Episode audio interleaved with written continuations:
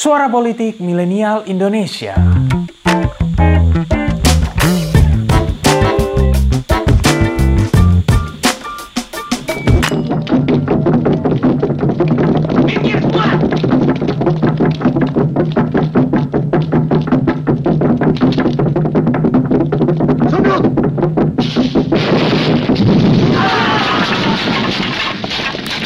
Ini adalah cuplikan film November 1828 karya sutradara legendaris Indonesia Steve Lim Chuan Hock atau yang lebih dikenal dengan nama Teguh Karya.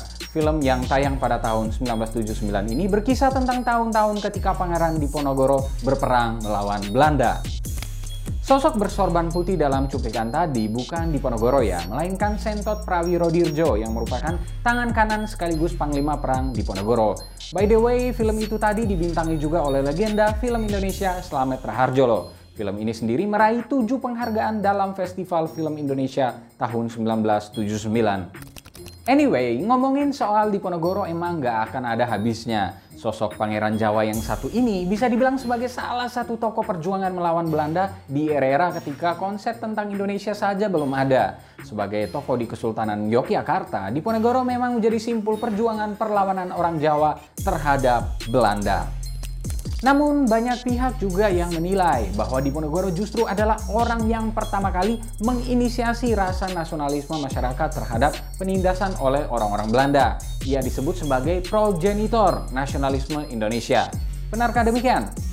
Lalu seperti apa sejarah tokoh yang memiliki beberapa hobi unik termasuk salah satunya minum anggur putih ini? Sebelum mulai, jangan lupa subscribe dulu ya. Kalian juga bisa mendaftar jadi member Pinterpolitik dan dapatkan konten-konten eksklusif dengan klik tombol join di bawah ini ya. Dan buat yang berminat untuk membeli e-book Pinterpolitik, jangan lupa kunjungi toko Pinter Publishing di Tokopedia, Bukalapak, Shopee, dan semua toko online lain favorit kalian. Link selengkapnya juga bisa kalian cek di kolom deskripsi. Back to the video, get your coffee and let's get started.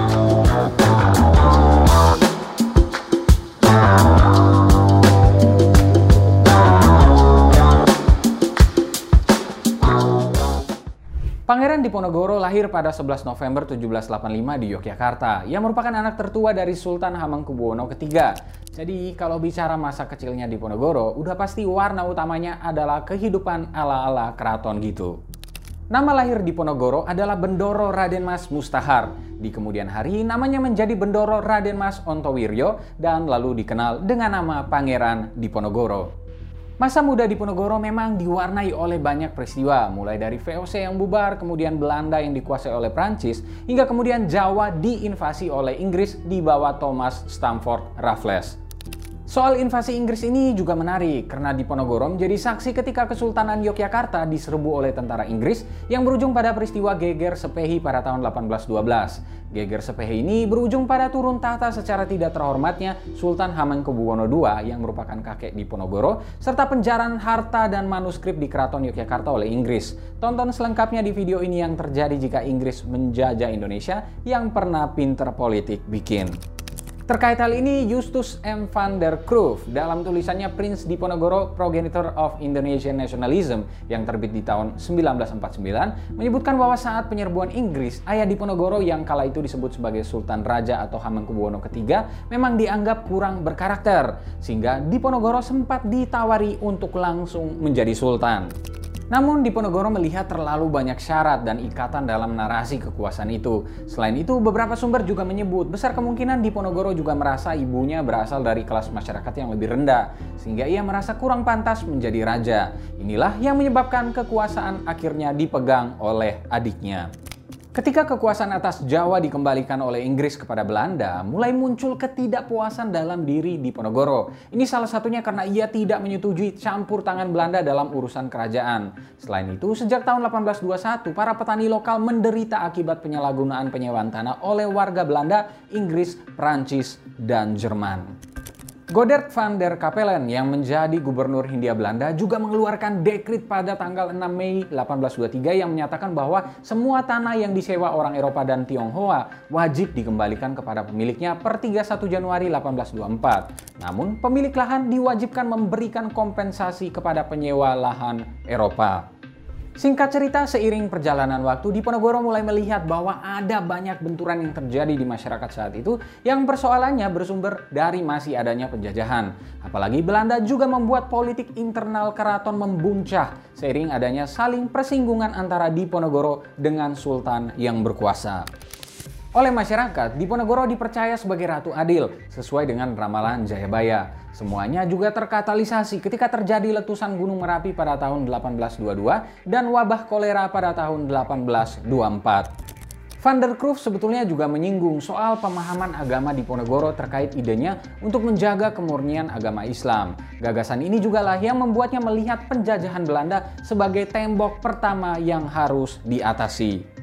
Kekecewaan Diponegoro juga semakin memuncak ketika Pati Danureja atas perintah Belanda memasang tonggak-tonggak untuk membuat rel kereta api melewati makam leluhurnya. Beliau kemudian bertekad melawan Belanda dan menyatakan sikap perang.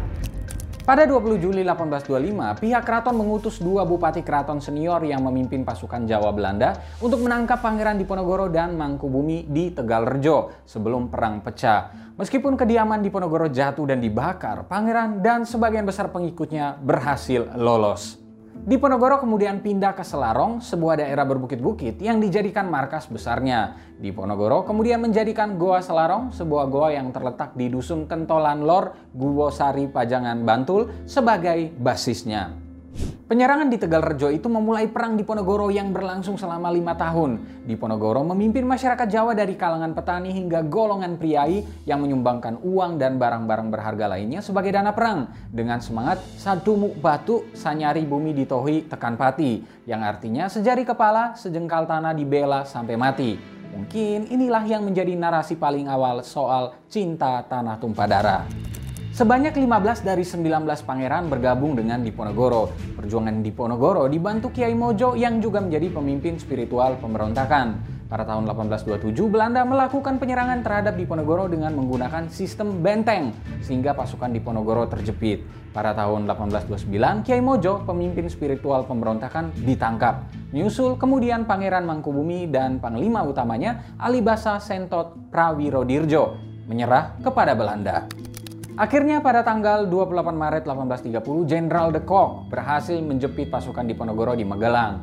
Di sana, Pangeran Diponegoro menyatakan bersedia menyerahkan diri dengan syarat sisa anggota laskarnya dilepaskan. Oleh karena itu, Pangeran Diponegoro ditangkap dan diasingkan ke Manado, kemudian dipindahkan ke Makassar hingga wafatnya di Benteng Rotterdam tanggal 8 Januari 1855.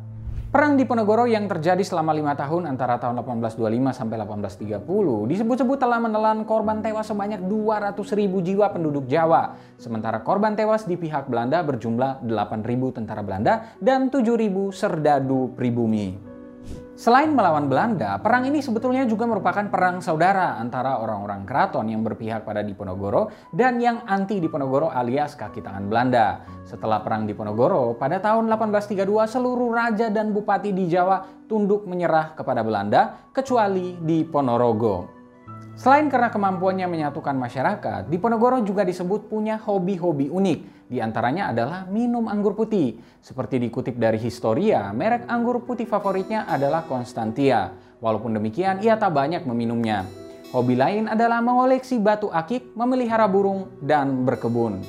Hingga kini warisan terbesar Diponegoro adalah semangat perjuangan melawan penjajah yang digariskannya. Ia dianugerahi gelar pahlawan nasional pada tahun 1973. Nah, lalu bagaimana menurut kalian? Seperti apa kisah Pangeran Diponegoro ini harus dimaknai? Terima kasih telah mendengarkan episode kali ini. Nantikan episode-episode selanjutnya dan jangan lupa untuk kunjungi pinterpolitik.com untuk dapatkan informasi seputar fenomena politik di Indonesia. See you next time and bye-bye.